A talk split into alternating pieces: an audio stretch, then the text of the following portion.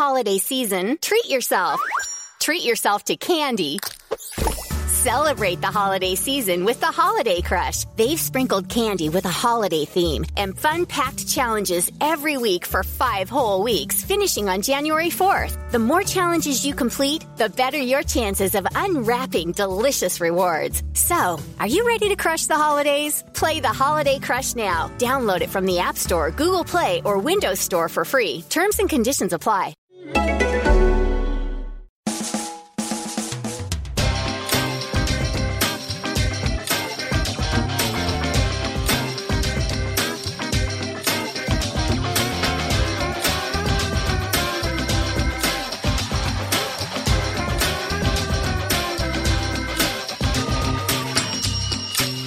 Hello and welcome to a brand new Arseblog Arsecast right here on Arseblog dot com. How are you? Hope you're keeping safe and well.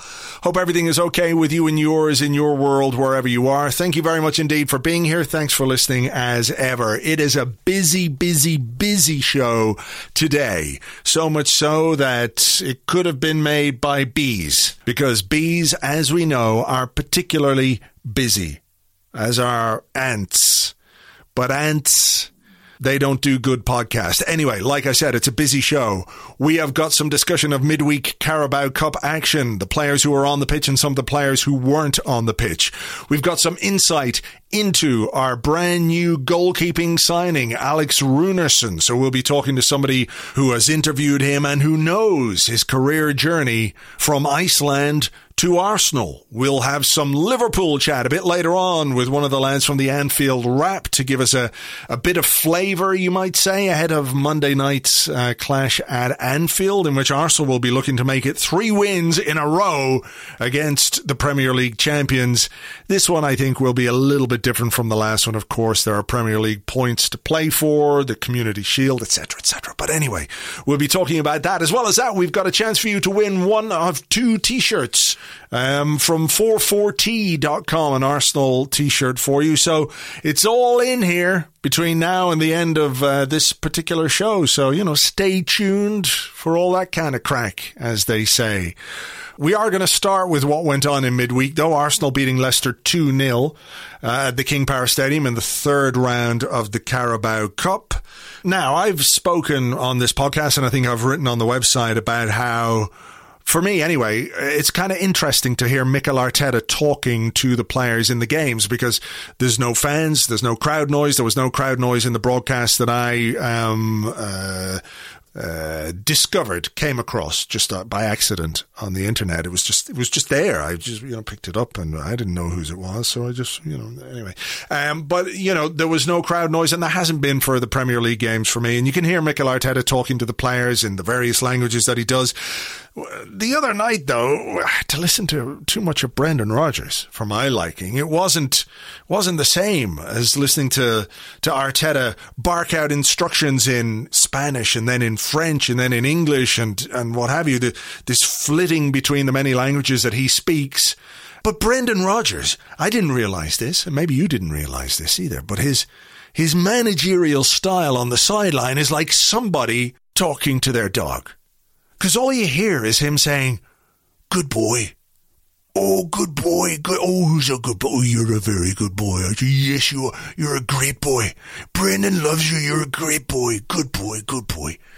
Kind of creeped me out a little bit, I have to say. I'm I'm tempted next time we're playing Leicester to put the fake crowd noise on. So I didn't enjoy that bit, although I did enjoy the Leicester midfielder whose name sounded like a Channel five version of Downton Abbey, Dewsbury Hall. I think it was his debut as well, so congratulations to him. But all I could think about was butlers and servants and top hats and carriages and vast open lawns and estates every time he got the ball. Uh, that could be my issue, though, and certainly not his. Anyway, to talk more about what went on on Wednesday night, I'm delighted to welcome from Football London, it is James Benge. Hello, James. Hi, Andrew. How you doing? I'm all right, thanks.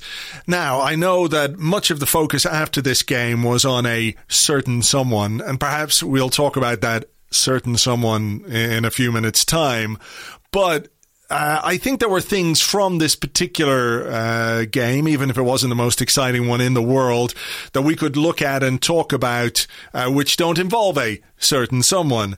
And I think what occurs to me is that this is, despite the fact it was a Carabao Cup game, a game in which Arsenal started five Hale End Academy graduates. Ainsley Maitland-Niles, Bukayo Saka, Reece Nelson, Joe Willock, Eddie Nketiah. That's a really positive thing, uh, you know, for a club like Arsenal. I know that this has been often the case with the, the Carabao Cup, that young players are are used in this competition, the League Cup, whatever it used to be called. But these aren't really um, just youth players anymore. They're sort of young and up-and-coming players in the first-team squad. And I think that's a really positive thing to look at.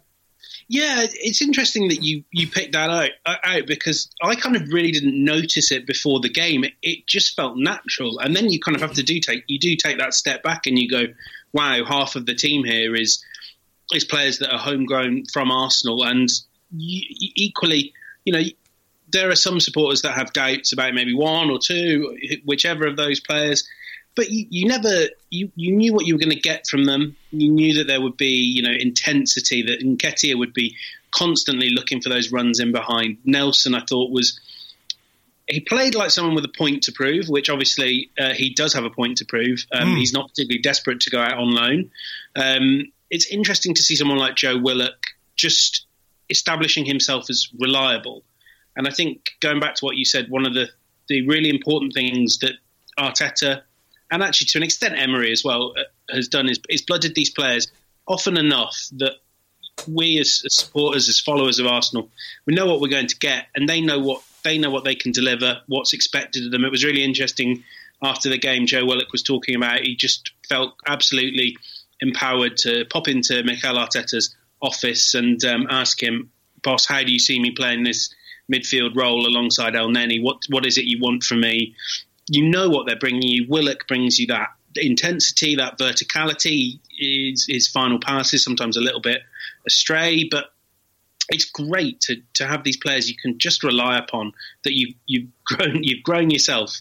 Um, grown is probably not the right word, but sure. You know what I mean. I know what you mean, and I think what's interesting is they all kind of bring something a little bit different, and I know I realize that they're different players playing in different positions, but what I mean by that is that Maitland-Niles has the ability to play left and right, fullback or wing back. Saka, we don't quite know what he's going to be. Uh, the Tim Stillman campaign to make him our, our third midfielder is well and truly underway, and you can see some logic in that in the way that he plays. Nketiah, penalty box striker, different from, from Lacazette, maybe not quite as different from Aubameyang as Aubameyang used to be in terms of where he, he used to finish from, but he's very much a penalty box striker. Joe Willock, far from the finished article, I'll accept, but, but you know, he's the kind of midfielder who, and there was an, a, an example of this last night where he made a really good tackle deep in our half, and the mm. ball worked forward, and then all of a sudden he was essentially the furthest, one of the furthest men forward. He was the fur- certainly the furthest midfielder forward, so that ability he has to contribute between the boxes, and, you know, I don't want to say he's a box-to-box midfield player, but he really likes to get forward and get into the box, which isn't the case with an El Neni or a Xhaka, for example. Willock is uh, Willock and Nelson are the two I find the most intriguing, because the, the thing with your Sakas and your Nketiahs is you already see a, a role for them. I don't know if Nketiah will be Arsenal's number nine long term, but you know you can see them building a healthy career at Arsenal. Um, Willock and Nelson, you know, they're, they're already this. They seem to prompt a lot of debate, and I think sometimes there's a frustration over a lack of end product from the pair of them that, that seems to not go hand in hand with the fact these are guys that have played fifty, sixty games for Arsenal at most. And while that's a, a healthy amount, that they're pretty much the only professional games they've played. I would be really intrigued to see what happens with Willock, because I can't quite put my finger on what his career could end up being. He... He he could be. I, I look at him and think he could be a, a starting mid, central midfielder for Arsenal one day. Equally, you know, if things don't quite go right with him, if he doesn't develop in the right way, you know, I can see him not really making it that, that high in the Premier League. He seems to be one with a lot of variance. But what I love about him is it, it's just that dynamism, something that that Arsenal midfield is really lacking. And, you know, we'll talk about transfers maybe, but, you know, that Thomas Partey is the only one that, you know, on that list as well that could could bring a, a verticality like what Willock has. But, you know, I've, having seen him in the under twenty-threes as well, if he gets in and around the box, he can score goals. You know, he, he does make good tackles. It's always going to be tough for him because he's not going to have a run of games. He's never going to, or not this season, he's not going to displace Xhaka, Ceballos and anyone else that comes in. Mm.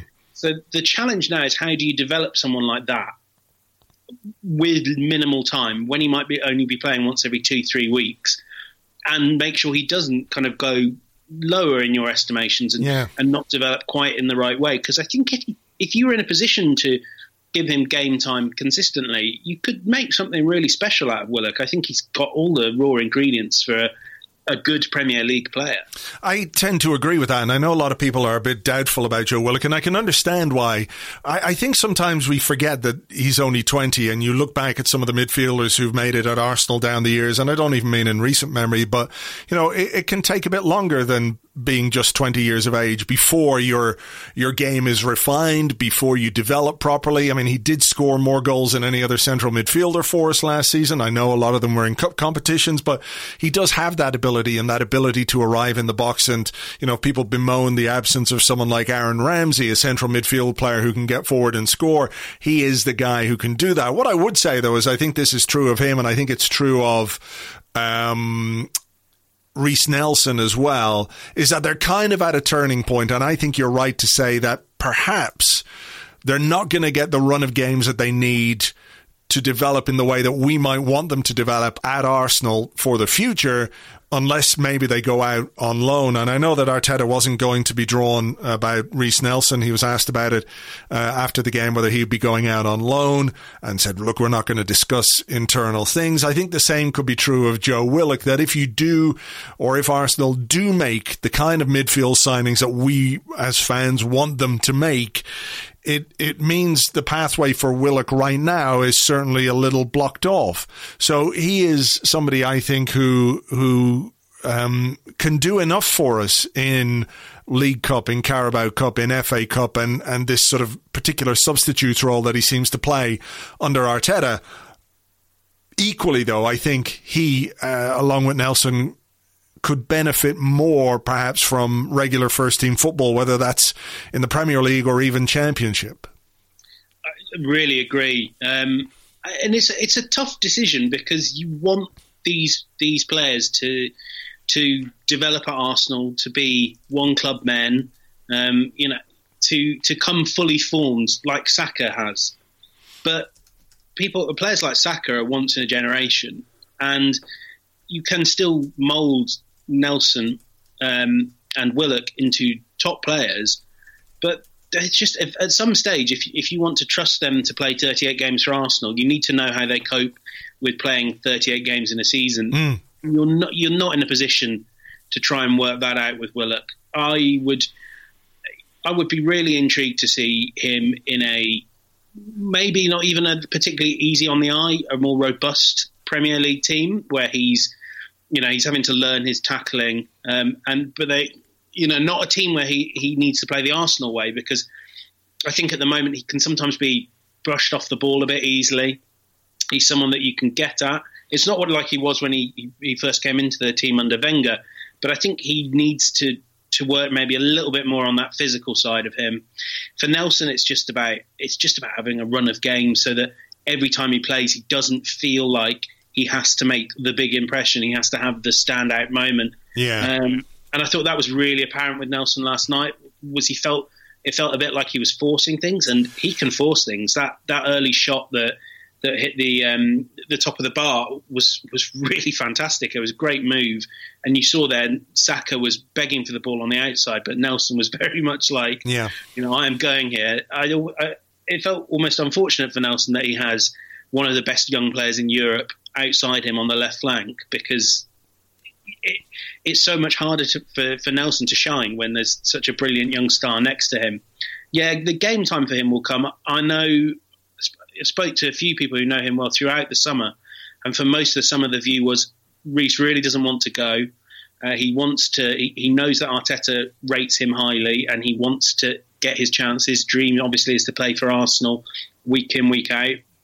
I think, though, when the season gets going, the harsh realities of Arsenal needing to win every football match they play kind of hit hit you for six if you're someone like Nelson, mm. and there's just no space for you on the bench. And there are a lot of Premier League teams where there would at the very least be a space on the bench for him. And I think get someone like Nelson out there, get him playing week in, week out. We've seen with a run of games at Hoffenheim, he can he can do great things. And I, I still would not be, not be anywhere near thinking about selling these two. Get them game time and see where you are again in a season. Yeah, absolutely. Totally agree. Um, let's talk Saka, though, because he is just such an exciting talent, isn't he? I know people... Look, the short-term nature of the way we look at games and analyse games and analyse what's going on at a football club, you know, he, he signed his new contract. He didn't really play a great deal after that, but he did play in the Community Shield. He didn't really feature in the in the first two games, but then he's in the team last night and, uh, you know, he, he was extremely impressive, I think. He just has this ability in a game which was mundane, I think, in general, um, mm. for various reasons. He just has this ability to spark, to bring something to the team, to create space, to create danger. He should have had a penalty. Quite how that wasn't given, I don't know. It looked as clear-cut a penalty as you'll see to me, but there there you go. Things like that happen. But just that, that I don't know, it's just that there's a sort of maturity with the way he plays when you consider his age, when you consider his relative inexperience, that just makes me so optimistic about what he can do in another year's time or two years' time, or as he starts to develop, you know, in his early twenties, when when players um, like him really start to find their feet. I think you hit the nail on the head there with maturity, and that is always the thing that stands out for me. I thought the penalty was a great example of this. He reacted like a player who's had this foul committed on him a hundred times before, and ninety-nine times he'd got a penalty. And there was the, you know, mm. the willingness to, to bawl out the referee, um, the frustration, which you, you just tend not to see in younger players. And you tend not to see younger players that consistently make the right decision. Um, I struggle to think of a moment um, in Saka's game last night, and kind of looking back on it throughout Saka's Arsenal career, where I've just gone, because you've, you've just made the wrong decision there. Sometimes the execution isn't quite there, but he's he's nineteen. God, he's not even twenty. That will come. But mm. there, there was another moment um, when Arsenal kind of did a reverse of that Aubameyang goal, and they drew the press from Leicester, and immediately the ball went to Saka. And I found myself thinking two things. One, Saka is the man I want carrying the ball forward in that scenario. If I'm Arteta and I have that team, he's the one I, I know will make the right decision. And he did. He made, he, you know, skipped out, I think it was four attackers to play the ball immediately outright to Pepe. He didn't quite get the pass right. It was a really difficult pass, but as we saw in the Community Shield, he can he can make those passes, and he can uh, set up Aubameyang, and he, he might well have set up Pepe, but for some good Leicester defending. He is He's just a player that I get excited whenever he picks the ball up um, and he's able to look forward. You, he's the sort that, that you can't help but kind of indulge in a little bit of hyperbole about, and you start thinking back to the other Arsenal young players that have excited you over the years, and you start thinking about what it was like when Wilshere came into the team. And I don't really think there's any any shame in that, because, you know, this is the, the joy of young players entering into a team is... There's so much promise, there's so much hope, and you think, God, you know, I mean, I know they've only got him tied down for four years now, but you just think the next four years with Bukayo Saka in this team, mm. they could be so much fun, at least until we get to the stage where every transfer window he's being linked to Barcelona and Real Madrid, which I'm sure will come because... This guy's something else. Yeah, he really is. And I think that, you know, to me is one of the real positive parts of, of Wednesday night and the young players that we have at the team. I know there's so much focus on players who aren't in the team right now. And I, I can understand. I do understand why that is the case. I just think sometimes you get a bit too hung up on that and don't take enough time to appreciate what we do have on the pitch. You know, which isn't to say it can be improved, et cetera, et cetera.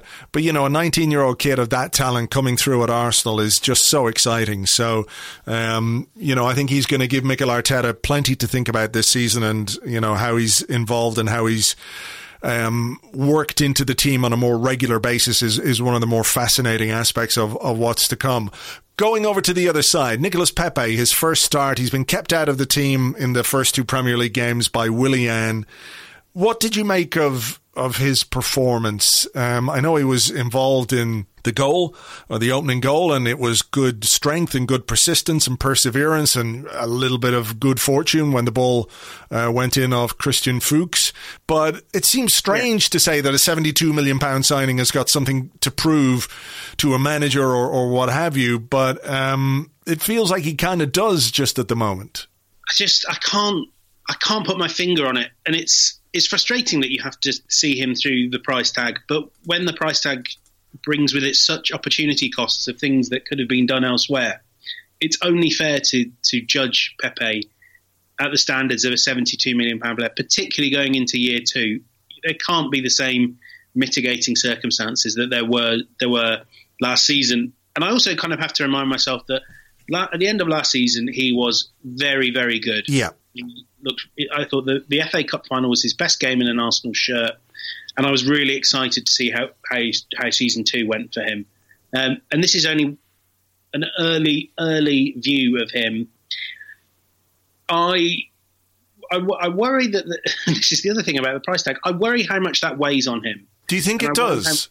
Other things weigh on him. I'm, I, my mind keeps going back to what he said after the Man United game away last season, where he's quite open about how he struggles with his confidence a little bit.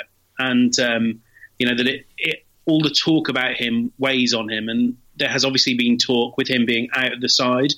And I kind of think that got to him. And I felt like last night he was forcing it a little bit. Uh, he he was, much like Nelson, he was constantly looking to make that big impact, to to take on three players and score. Uh, but then when he got to the position to score, there was that chance in the first half. It, he didn't quite seem sure of himself.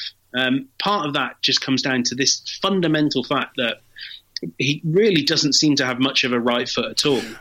Uh, yeah, I was going to stop you here and just, I was going to ask you about this next, but you've touched on it. So mm.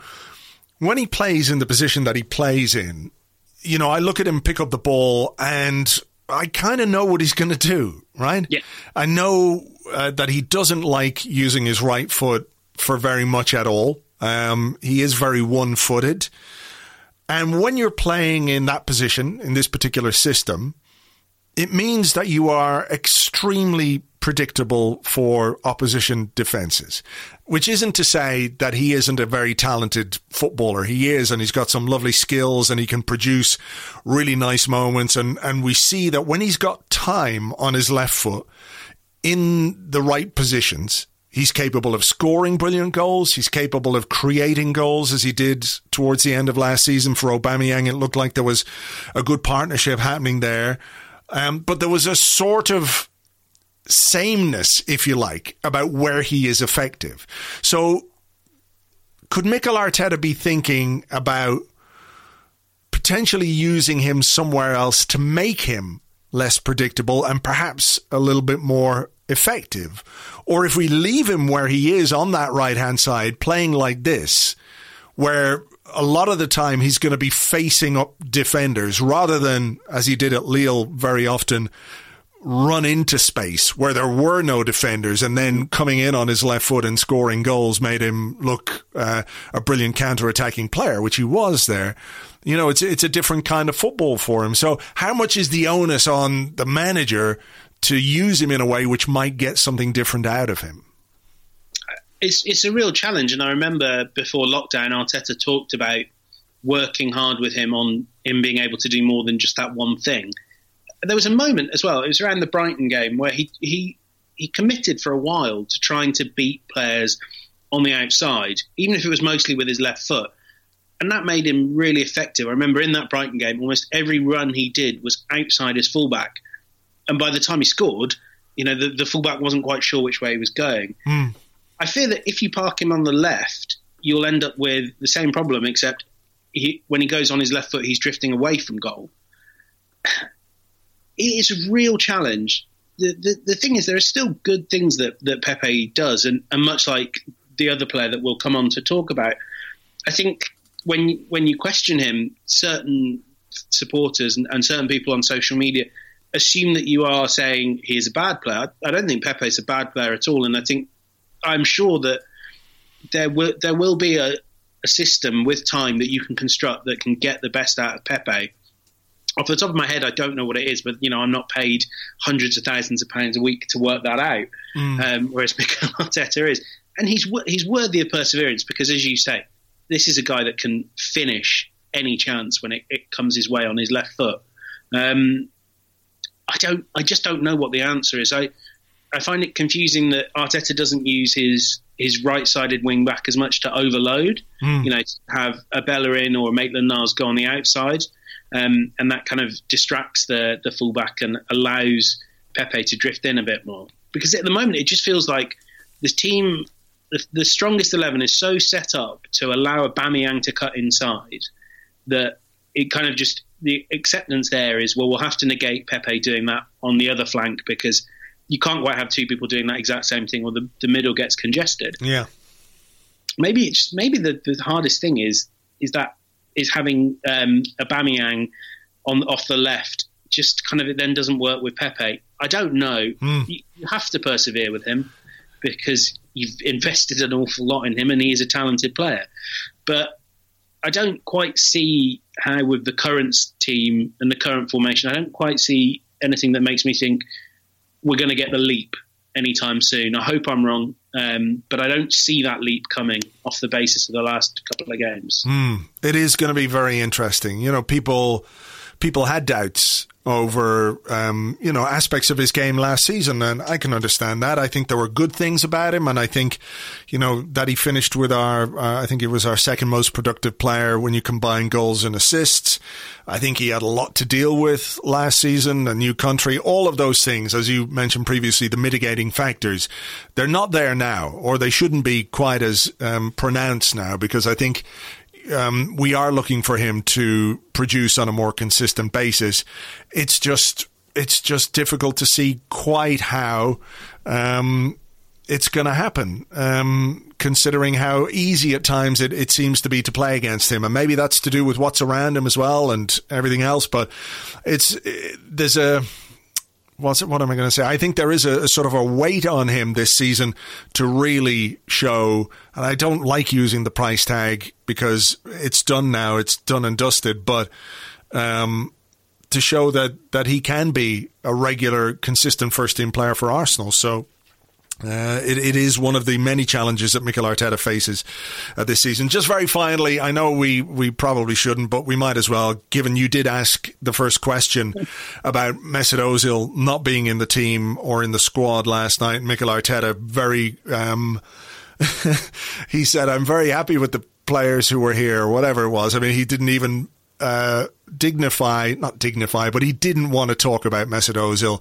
Uh, some of your um, journal- journalist colleagues followed up, and we did get a little bit more from him um, about the uh, the absence of Mesut Ozil.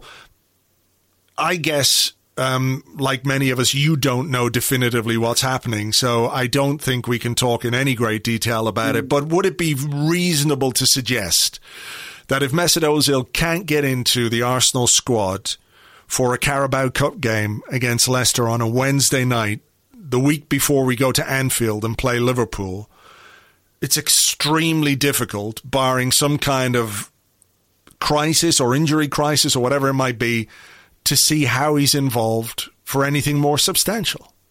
Yeah, I can't see it.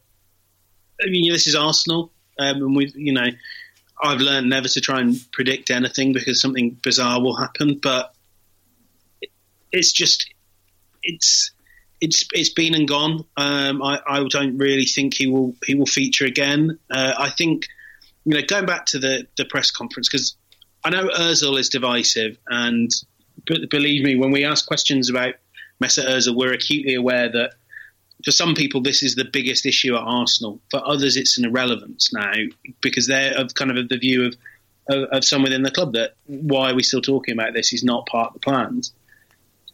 I just would. I just think it's very important that for the supporters who, through Sky Sports subscriptions and through their, their season tickets until this season, have kind of helped pay those wages and and just also because it, it's not conducive to, to anyone to just keep this as a, a strange, vaguely secretive approach.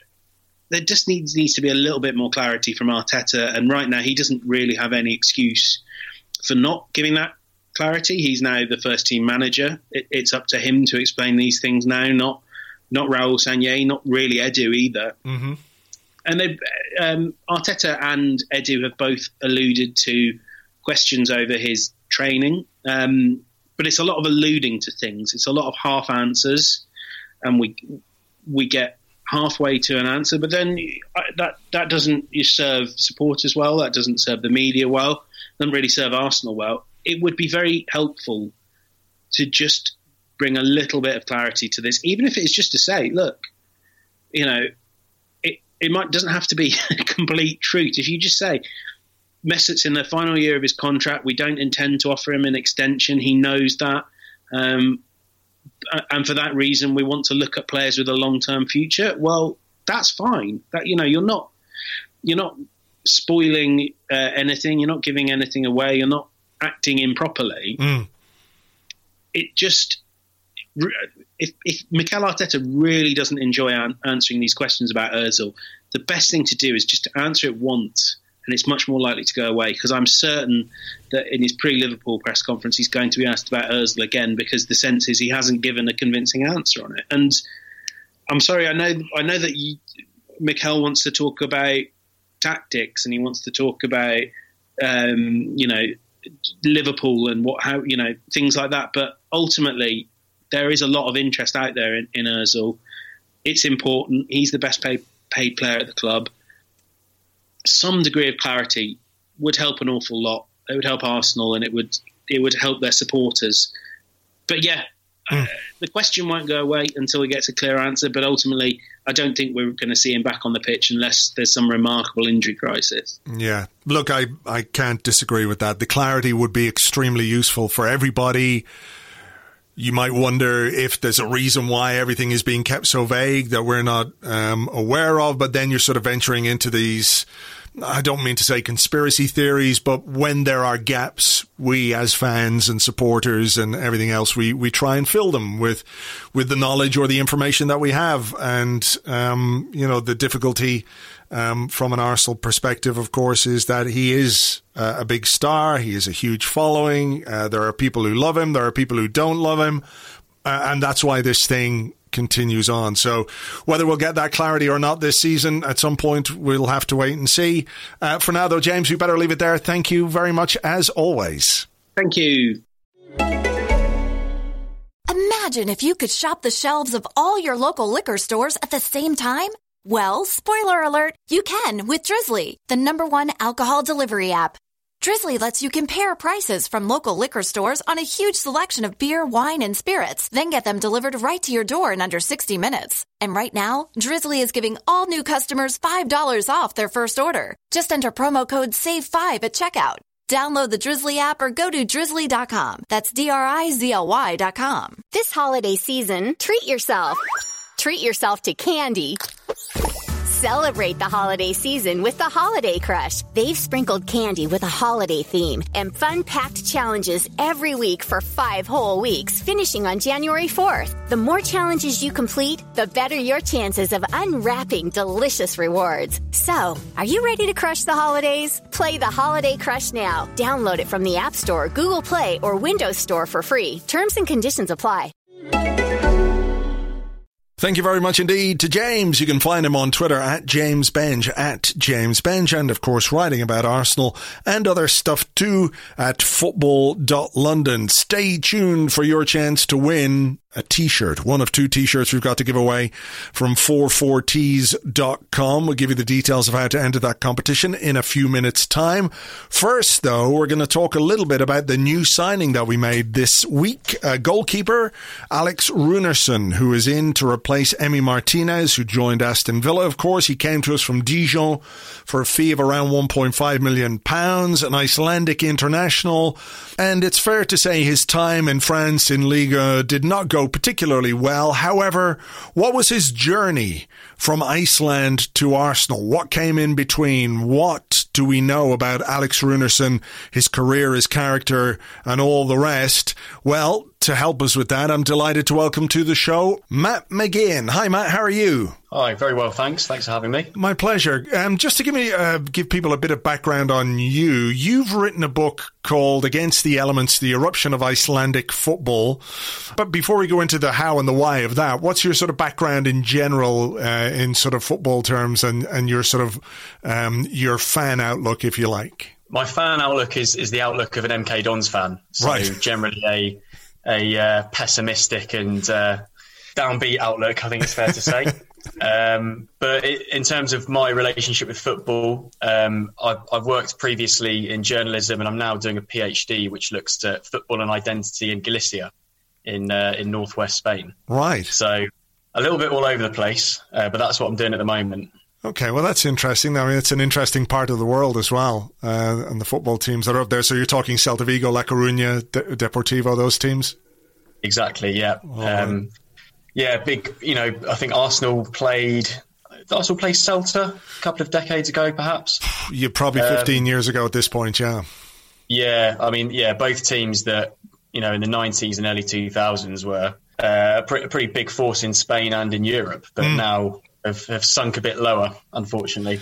Yeah, there. I mean, there is, I think, uh, Silvinho um, left Arsenal to sign for Celta Vigo when there were some uh, issues over his passport all of a sudden one summer. So there, there is a little connect, uh, connection there. But and we did bring in Lucas Perez, a player who, who uh, played for Deportivo, a big uh, Deportivo hero, or he was anyway. So yeah, yeah. Um, tell me this though, what drew you to Icelandic football and writing a book about Icelandic football beyond just how much fun they were in the tournaments and beating England and all of that kind of stuff? Why did you take it further than most people who just went, this is great? What what what made you decide to write a book? I suppose it was born out of a curiosity of what Iceland had achieved and how they'd done it. Mm. Um, I think we were all aware, or most of us football fans were aware, Um, you know, going back to Euro two thousand sixteen and even before that to two thousand thirteen, when Iceland came really close to qualifying for the Brazil World Cup, but just lost out in a playoff to Croatia. I think it, it piqued a lot of people's interest about how this was possible to be done for a, a nation that's so small. You know, the parallels that are often done are to, you know, it's the equivalent pro- population of Croydon or Leicester or somewhere like that, to put it in perspective. Um, and, and then my interest in terms of writing the book came in, in twenty seventeen, at which which point I was working in Madrid for a Spanish newspaper, working an evening shift, um, and, and the T V was set to the channel that nips around the different World Cup qualifiers depending on where the goals are going in. Mm. And it kept going back to Iceland against Turkey because Iceland kept scoring and they ran out as three nil winners in Turkey. And that result, although it didn't quite secure their place at the World Cup, it, it made it very probable. Um, and I, I wanted to read more about it. I was fascinated by by the story, found that nobody had written a book about it and thought that I'd, I'd, I'd fill that opportunity. So what, what was the process of, of putting that book together? A lot of interviews, um, trips to Iceland, talking to a lot of people. Um, I mean, how did you how did you start? Um, you know, what was the genesis of it? And, and you know, in broad terms, I guess, without wanting to give any spoilers away or anything like that, because people can go and they can get the book and, and everything else. But, you know, where where did this start for Iceland and, and how did it develop into what it became?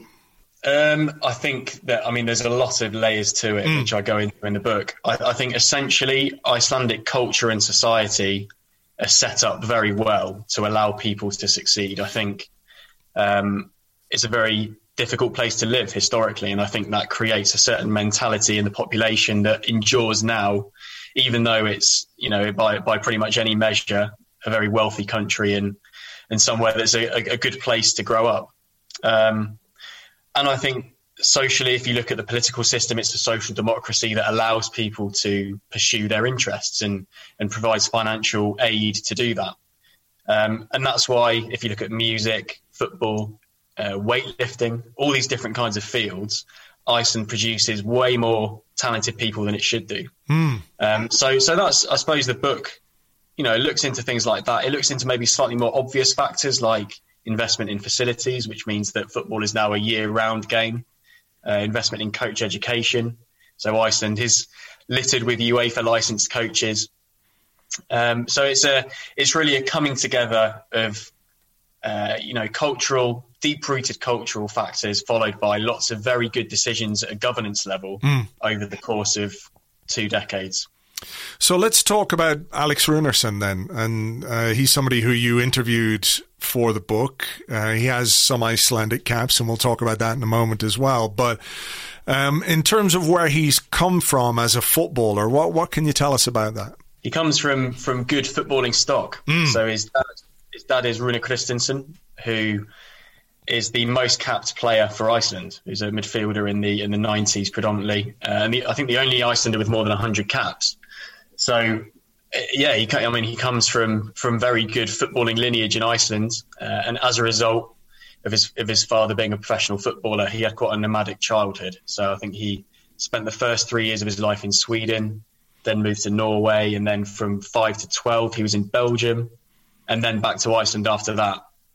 So although he is an Icelandic international, I think his his formative years as a footballer probably had wider influences. How has that been of benefit to him? Because it's one of the things I think we we um, sometimes overlook in a footballer's education is the the sort of human element, the human development as well. And young English players, you know, they don't go abroad very often. Their their horizons aren't as broadened as young Spanish kid, young French kid who comes to England, et cetera, et cetera. Um, you know, I guess there's some sort of um, similarity between uh, Icelandic culture and and Sweden, uh, Norway, that kind of uh, that kind of place.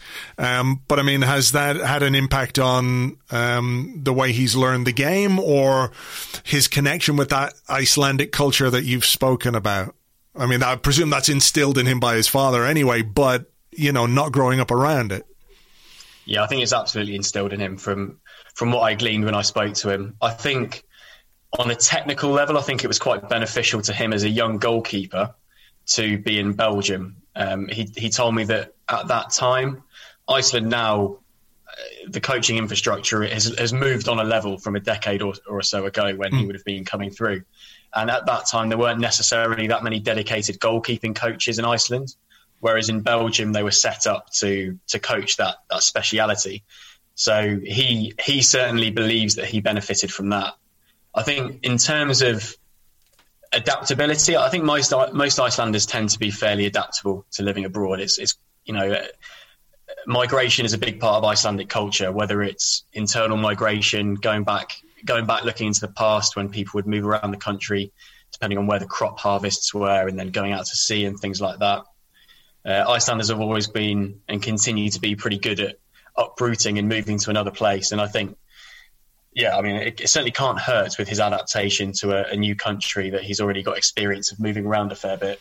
Yeah, true. I mean, he started his career in Iceland and has moved to Denmark, France, and, and now he's in uh, England with with Arsenal. Um, I mean, what were those early years like in, in Icelandic football? So he stayed, he stayed slightly later than most young Icelanders tend to. So he was at a club called K R, which is a big historic club in Reykjavik. And he stayed until, I think, close to his nineteenth birthday, which is later than the trend that you tend to see. Most Icelandic youngsters will go abroad at sixteen if if they're, mm. you know, of a sufficient calibre, because that's the age when they get a scholarship in a foreign academy. So he hung around slightly later, which meant he he finished his education in Iceland and maybe was slightly more mature by the time he left. Yeah, I mean, yeah, perhaps that, that's had some sort of impact on him.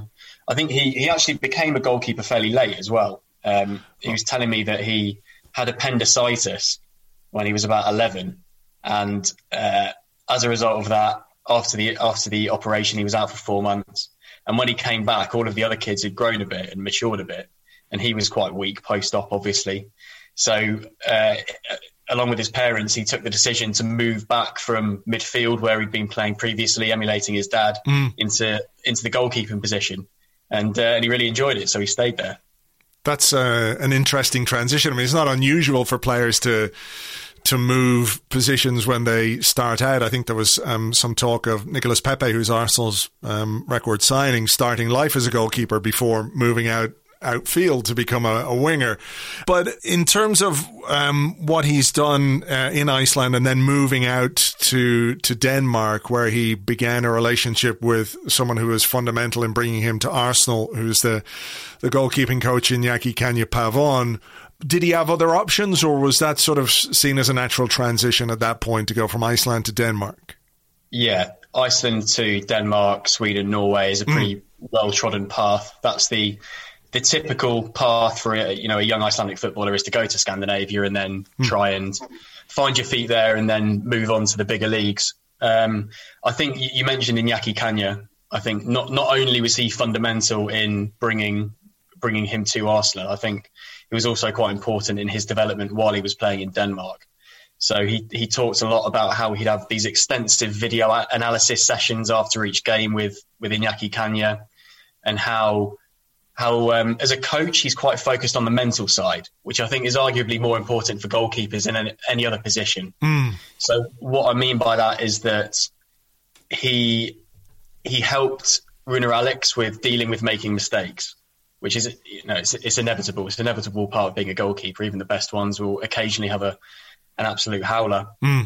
And he said Caña was good at um, allowing him to place those mistakes in perspective and realised that he could make it, you know, he could he could lose his team three points on the Saturday, but on the Sunday, he'd still wake up and have breakfast, and the world doesn't stop, and you, you've got to carry on. Mm. So I think on a mental level, I, I mean, obviously I can't speak for, on a technical level, what Caña brought to his game, but I think on a mental level, I certainly got the impression that they're very close, and, and that the player really values the coach's input on, on his game in that respect. That's something he mentioned actually in his first interview, you know, with uh, the the Arsenal website, where he said, basically, I've known this guy, we've stayed in contact down the years. Uh, I think it's fair to say that things haven't necessarily gone as well for him as he might have liked, having left Denmark to go to France to play for Dijon, and he lost his place in the team there, and, and things haven't gone well. So he's not arriving at Arsenal on the back of being, uh, you know, a, a consistent, solid performer at another club. So talking about what uh, Caña can bring from um, a mental point of view in terms of his psychology, it's quite interesting, because one of the aspects of this transfer is that Uh, he, as the goalkeeping coach, has pretty much advocated for for Arsenal to sign him to replace Emi Martinez, who's gone to, to Villa and who's very popular. But he's coming in, I guess, you might say, with, with confidence kind of low, considering how things have gone for him at, at Dijon. So if there's that connection between him and uh, Iñaki Caña, then it, maybe it augurs well to, to sort of pick things up again and start uh, to get going. Yeah, I think that's a very good point. Um And yeah, I, I mean, I hope it. I hope it turns out like that. I think if they've had that relationship in the past, I think there's probably no better coach for to help him rekindle the form that he had in Denmark, that, as you say, has slightly eluded him in France. Um, I think he's still. If we move on to the Iceland national team, perhaps mm. on, on the back of that, I think he hasn't perhaps had the impact on the national team that people would have expected two, three, four years ago. He hasn't managed to displace Hannes Halldórsson, who's the the uh, the goalkeeper who's been in the national team for about a decade, despite the fact that he's now about thirty-five, thirty-six. Um, and, I, and I think I think the reason for that is not necessarily a reason that should worry Arsenal fans, because I think Runar Alex is very good at playing with his feet. Mm. When he was growing up, he he played, as I understand, Nordsjælland in Denmark, played quite a uh, possession-based Uh, Ajax Barcelona was the way he described it to me, style of play, which meant that he had to adopt a very um, a very aggressive position as a keeper and take a lot of responsibility in terms of starting attacks.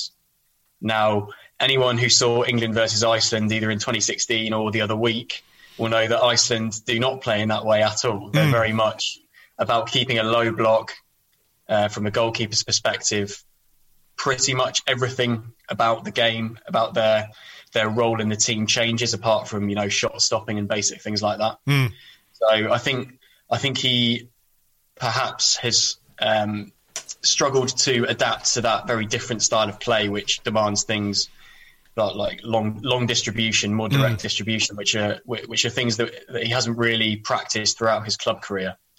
But like I said, I think those are the those are probably the attributes that have led to Arsenal signing him. So I don't think that's necessarily a cause for any particular concern um, for Arsenal fans. Yeah, I mean the the, the ability or the the requirement to play out with your feet is now um, fundamental, I think, to the way that Mikel Arteta has uh, set up his team. Um, you know, they want to play out from the back. The goalkeeper very often is is a part of that. Um, and I think obviously the uh, the arrival of Iñaki Caña as the goalkeeping coach, as somebody who can work with players who are comfortable with their feet, is a significant part of it as well.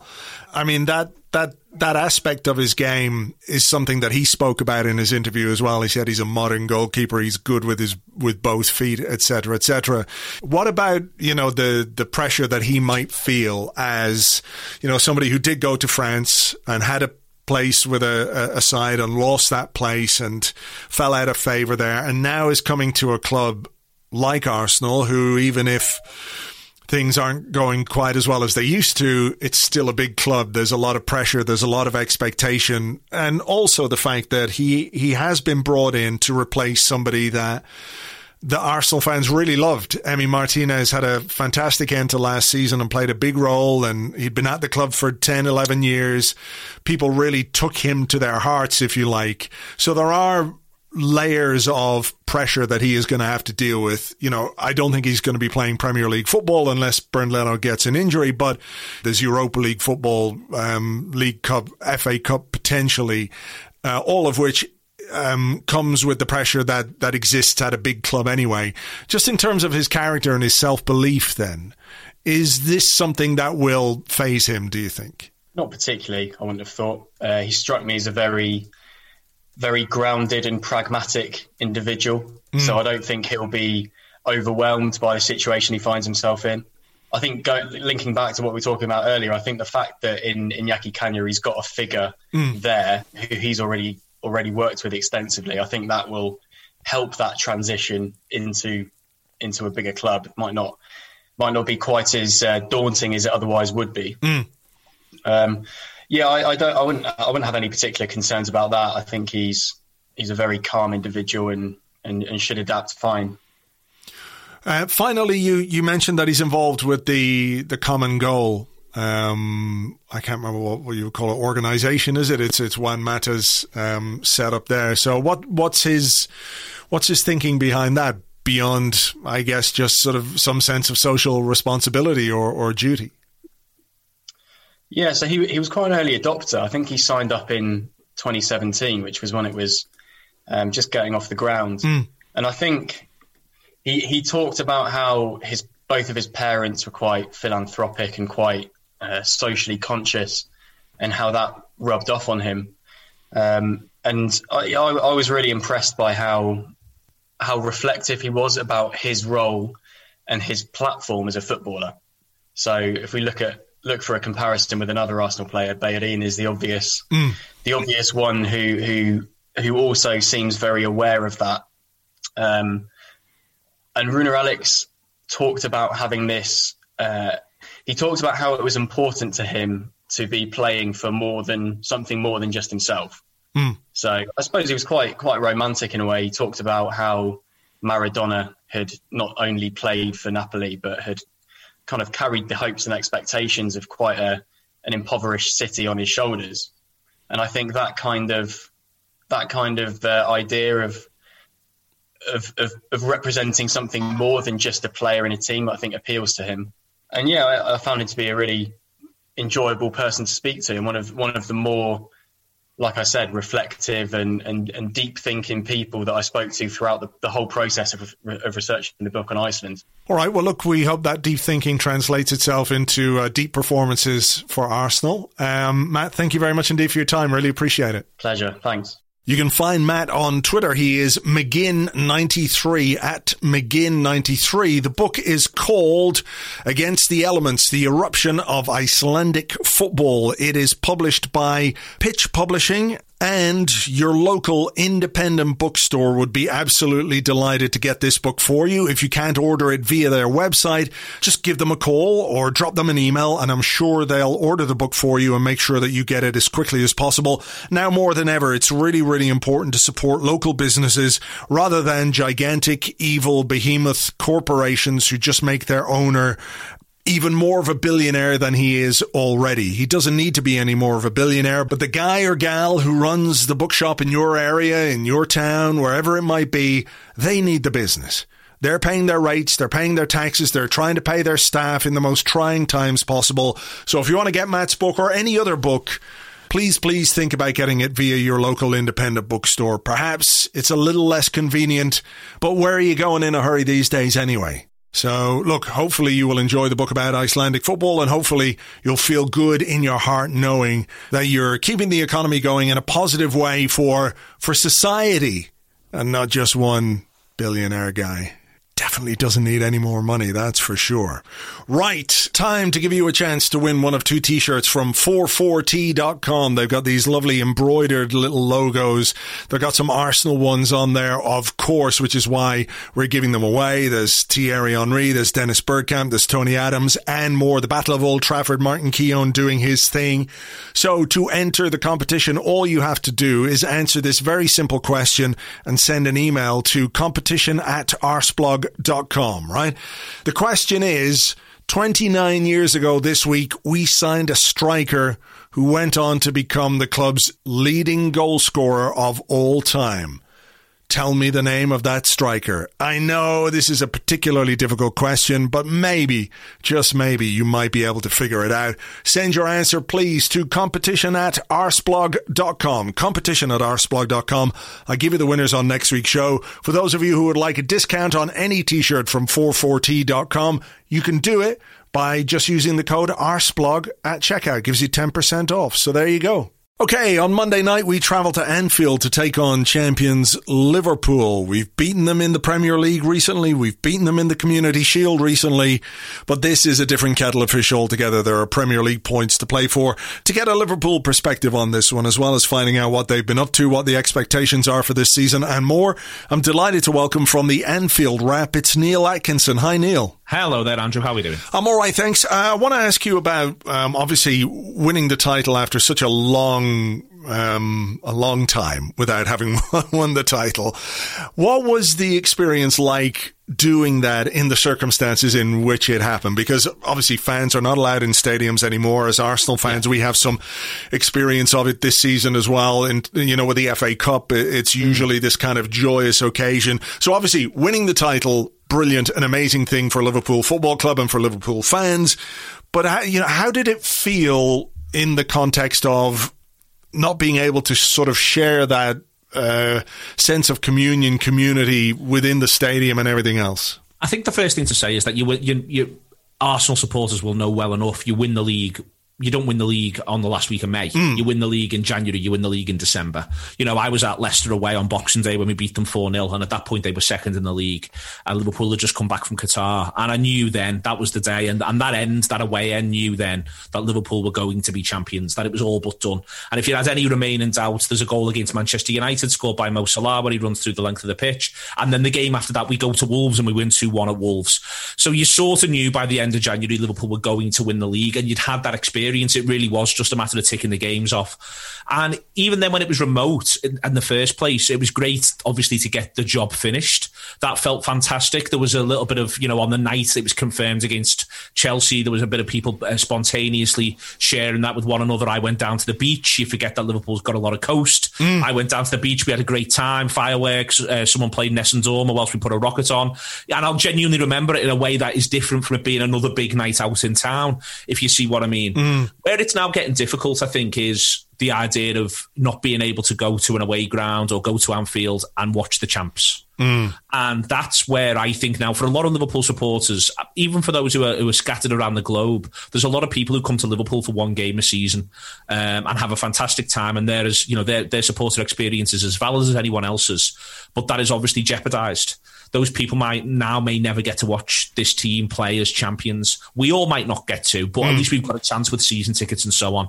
And so I think in general, the the vibe is now, I think for a while, everyone was able to power through, everyone was able to be optimistic, everyone was able to make the best of it. But I do think there is a bit of a thing now where I think one of the reasons why Liverpool supporters are a little anxious is the general sense of anxiety with the idea of, well, what if we never get to watch this team when they are champions? Because that is now a really valid point. Yeah, I mean, th- there's something similar um, going on with, with Arsenal in a way, like fan the fan experience, of course, fans who come for one game a season and, and now can't, or maybe had plans to come and mm. can't do that. But we have, you know, in um, Pierre-Emerick Aubameyang, for example, a, a world-class player who really dragged us over the line towards the end of last season, and the team yeah. won the cup, and we have, uh, you know, a lot of experience of winning the F A Cup in recent seasons, and it's great, and I'm not downplaying it in any way.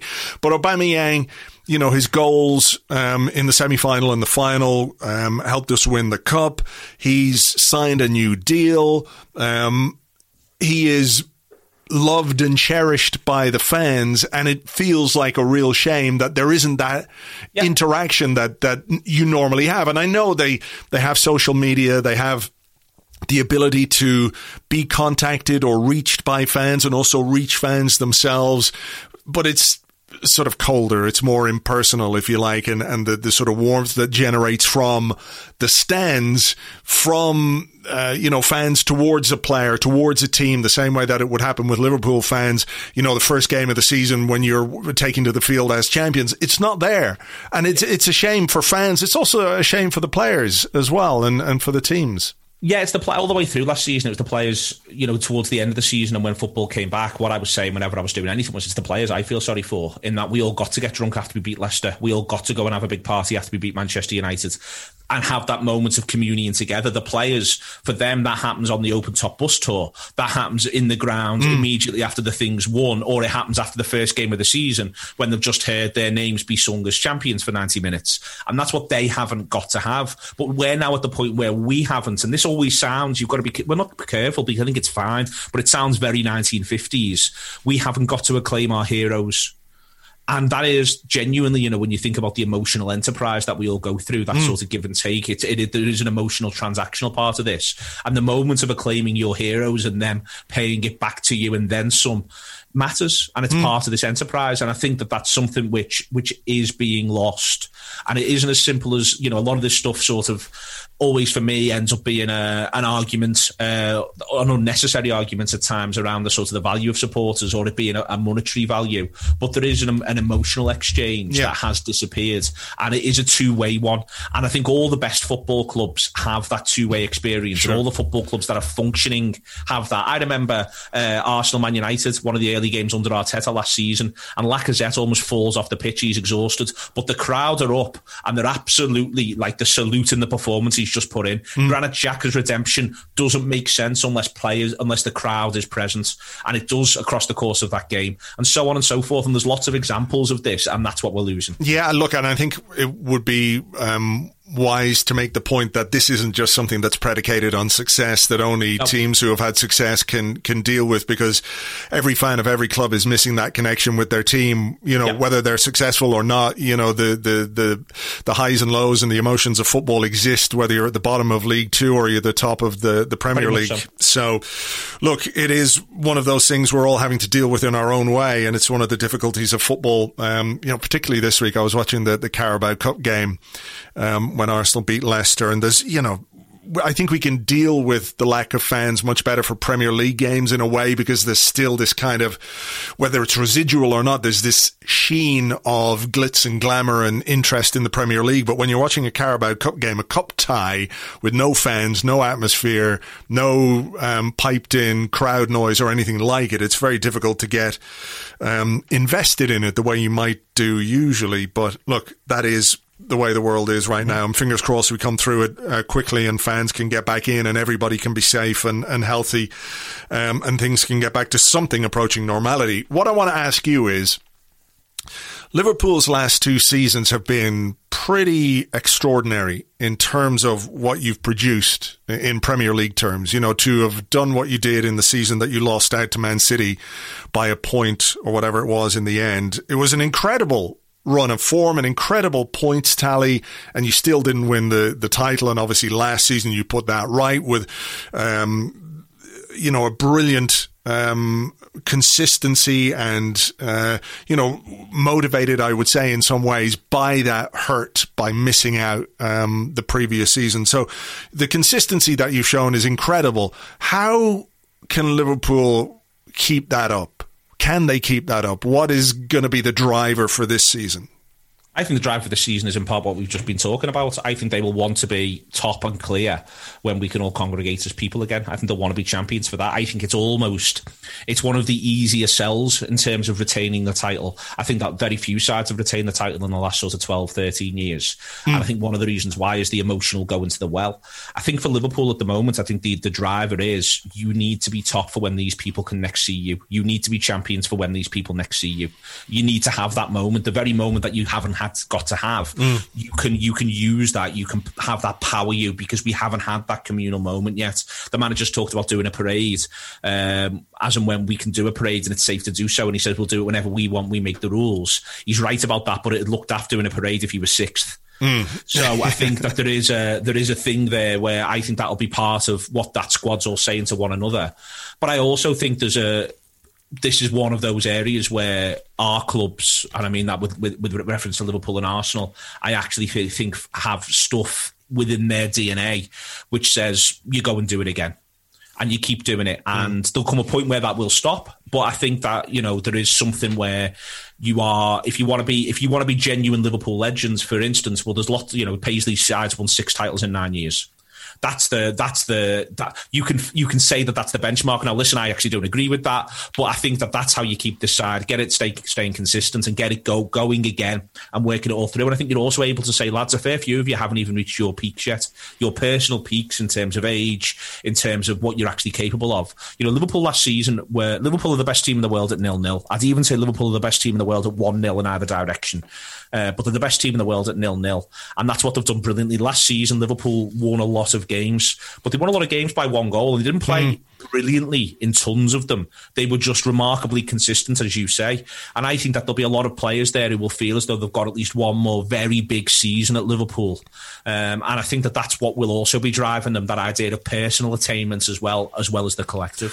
What about, you know, when, when you are a, a a team that is trying to um, retain a title, how you keep things fresh and how you um, build your squad um, to sort of keep players on their toes is really important. Now, in the, the sort of market that we're existing in right now, the the financial aspect of what clubs can do in the transfer market is is still sort of up in the air. Sometimes it feels like nobody will be able to do anything, but Liverpool have spent quite big. Um, you know, they brought in Diogo Jota from Wolves, Thiago, yep. who is a sensational signing from Bayern Munich, and I think really adds uh, an extra layer, an extra dimension to your midfield. There's a left-back has come in. So how pleased are you with the recruitment um, that Liverpool have carried out thus far? Because I, I feel like, and I see this a bit with Arsenal fans, and we have, I think, bigger issues to solve than you do in terms of what we do with the squad. But there is this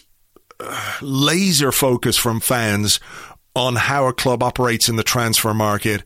Um, in some ways, it feels a bit distorted or a bit too weighted towards what a club does in the transfer market um, without looking at what a club does on the pitch in a way. Yeah, I think that that's really a significant point and one I'd agree with, despite the fact that I'm, you know, very pleased with the, the signings and the business Liverpool have done. Uh, on the general sort of side of this, Liverpool, like all businesses at the minute and like all football clubs, we think a lot about cash.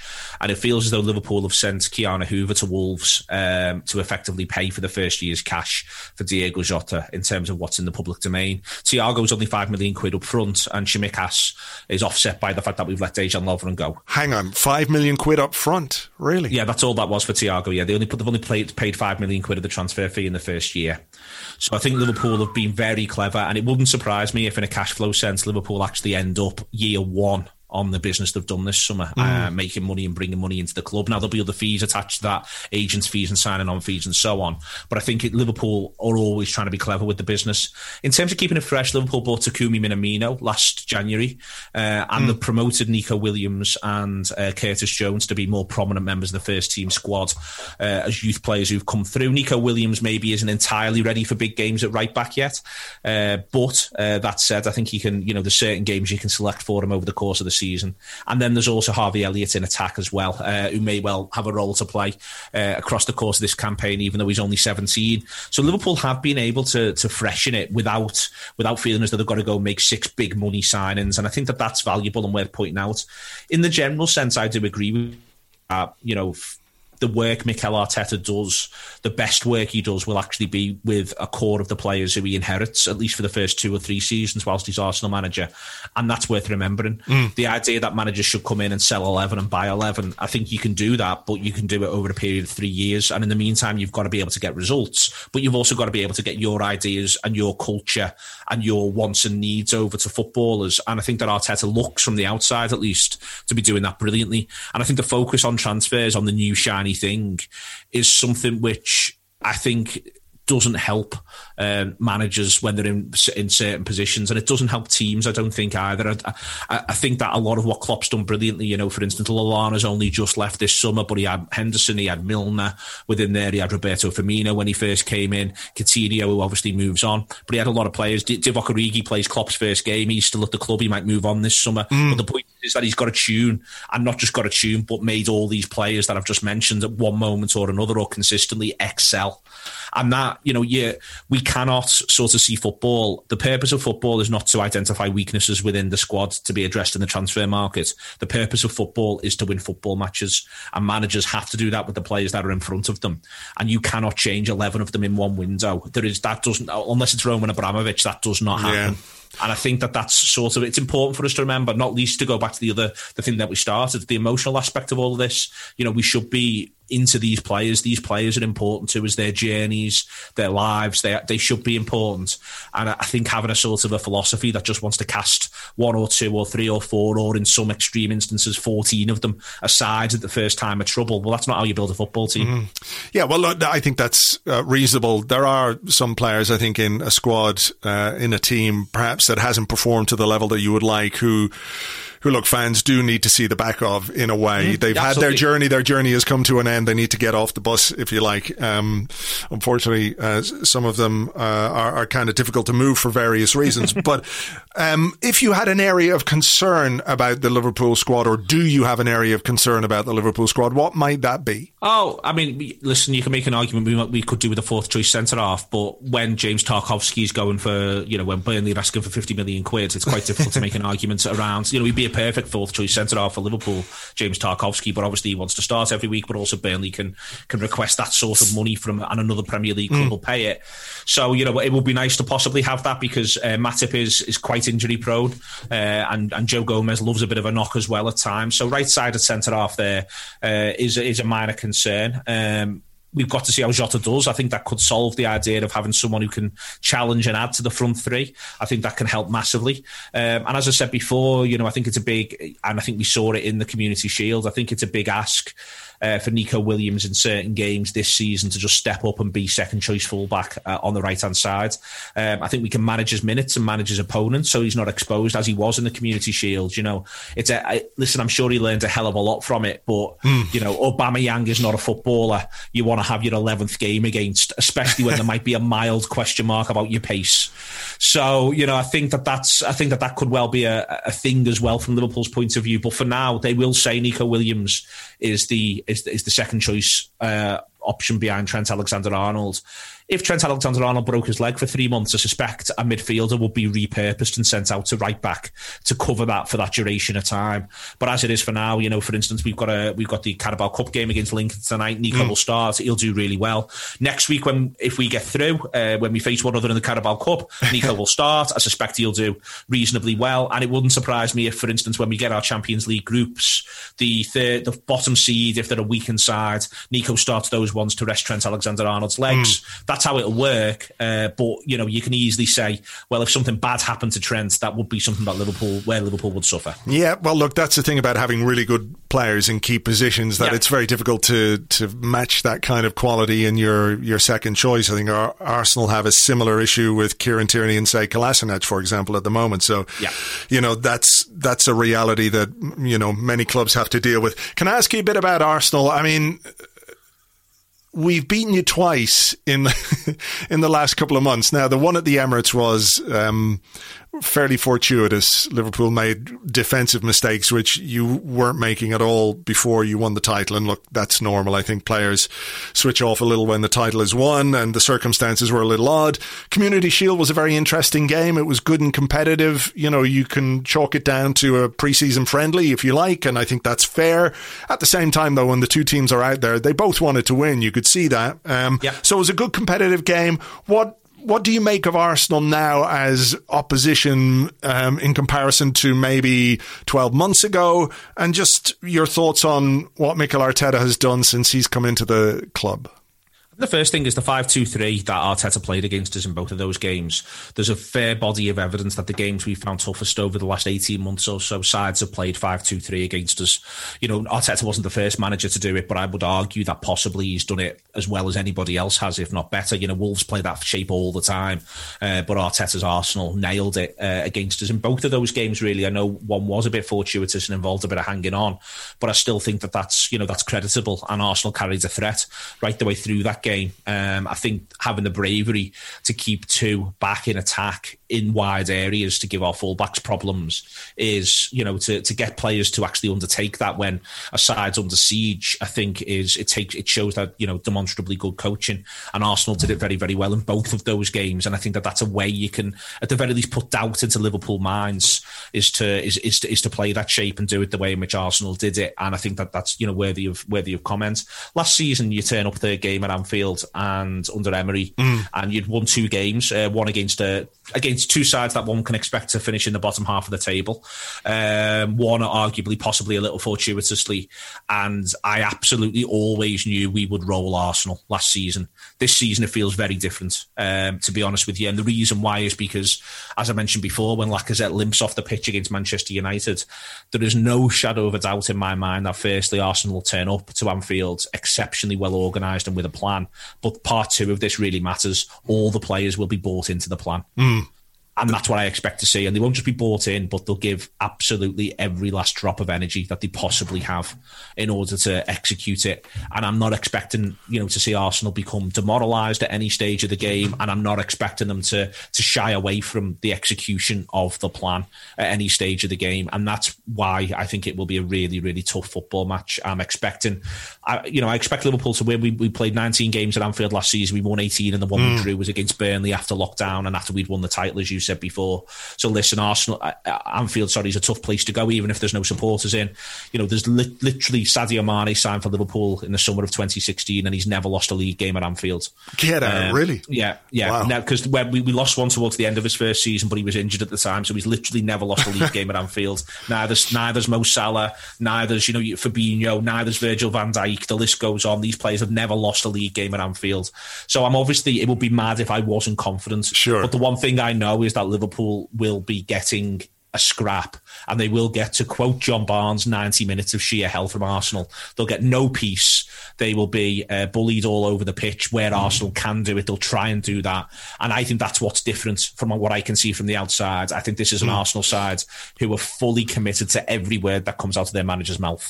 I think you're right, and I'm sorry to tell you this, but the law of averages suggests that it's got to happen at some point. These oh, guys has, are going to yeah, lose yeah, again. Yeah. It's sort of Damocles hanging over your head, isn't it? You know. Well, you you've made it happen now, Neil. So I thank you in advance for the three points we're going to. Sadio will kill me.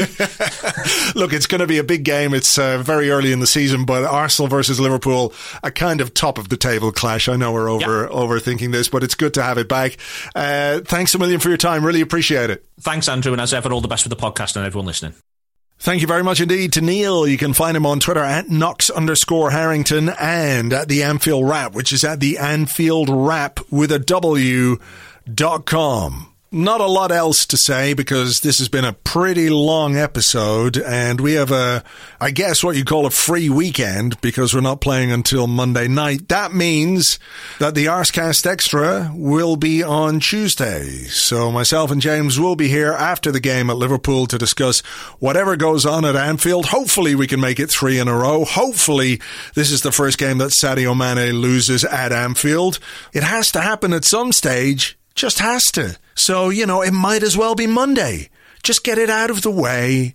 Then you can reset, start again, go on another run, et cetera, et cetera, and everything will be hunky-dory, especially from an Arsenal point of view. Anyway, we'll see what happens. In the meantime, have yourselves a great weekend. Thanks for listening, as always, and we will catch you on the next one. Until then, cheers. Bye-bye.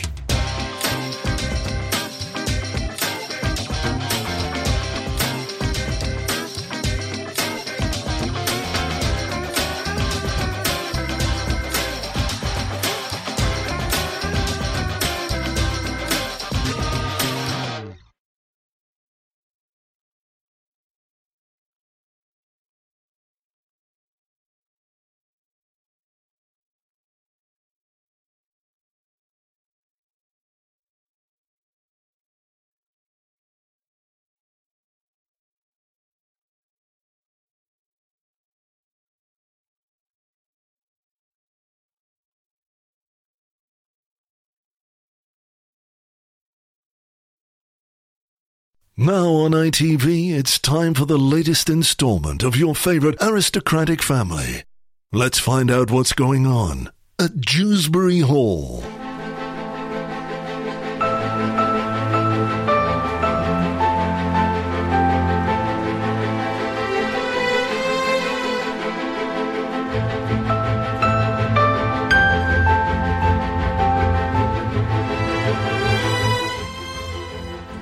Mister Greenlily? Excuse me, Mister Greenlily? Oh, yes, Mister Butler, sir. What can I do for you? Lord Brendan has asked me to ask you if you could accompany him in the drawing room as soon as possible. In the drawing room, sir, but I am just a humble gardener who does gardening in the garden. We do be having turnips for hands and that and all. Mister Greenlily, please don't ask questions and just go to the drawing room. As you wish, sir. I better take these wellies off, though.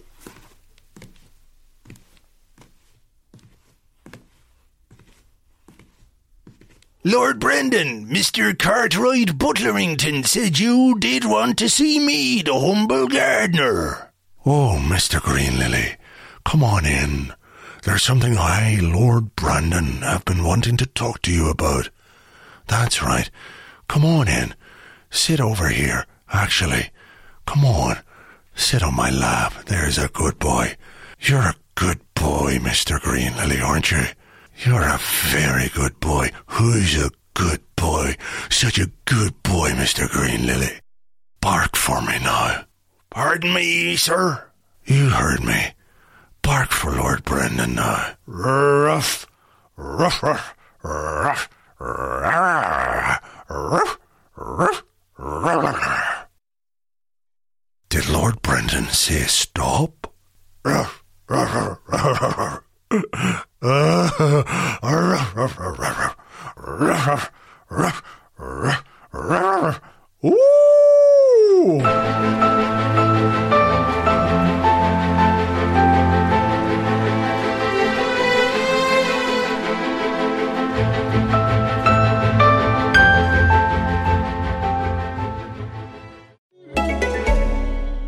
This holiday season, treat yourself. Treat yourself to candy. Celebrate the holiday season with the Holiday Crush. They've sprinkled candy with a holiday theme and fun-packed challenges every week for five whole weeks, finishing on January fourth. The more challenges you complete, the better your chances of unwrapping delicious rewards. So, are you ready to crush the holidays? Play the Holiday Crush now. Download it from the App Store, Google Play, or Windows Store for free. Terms and conditions apply.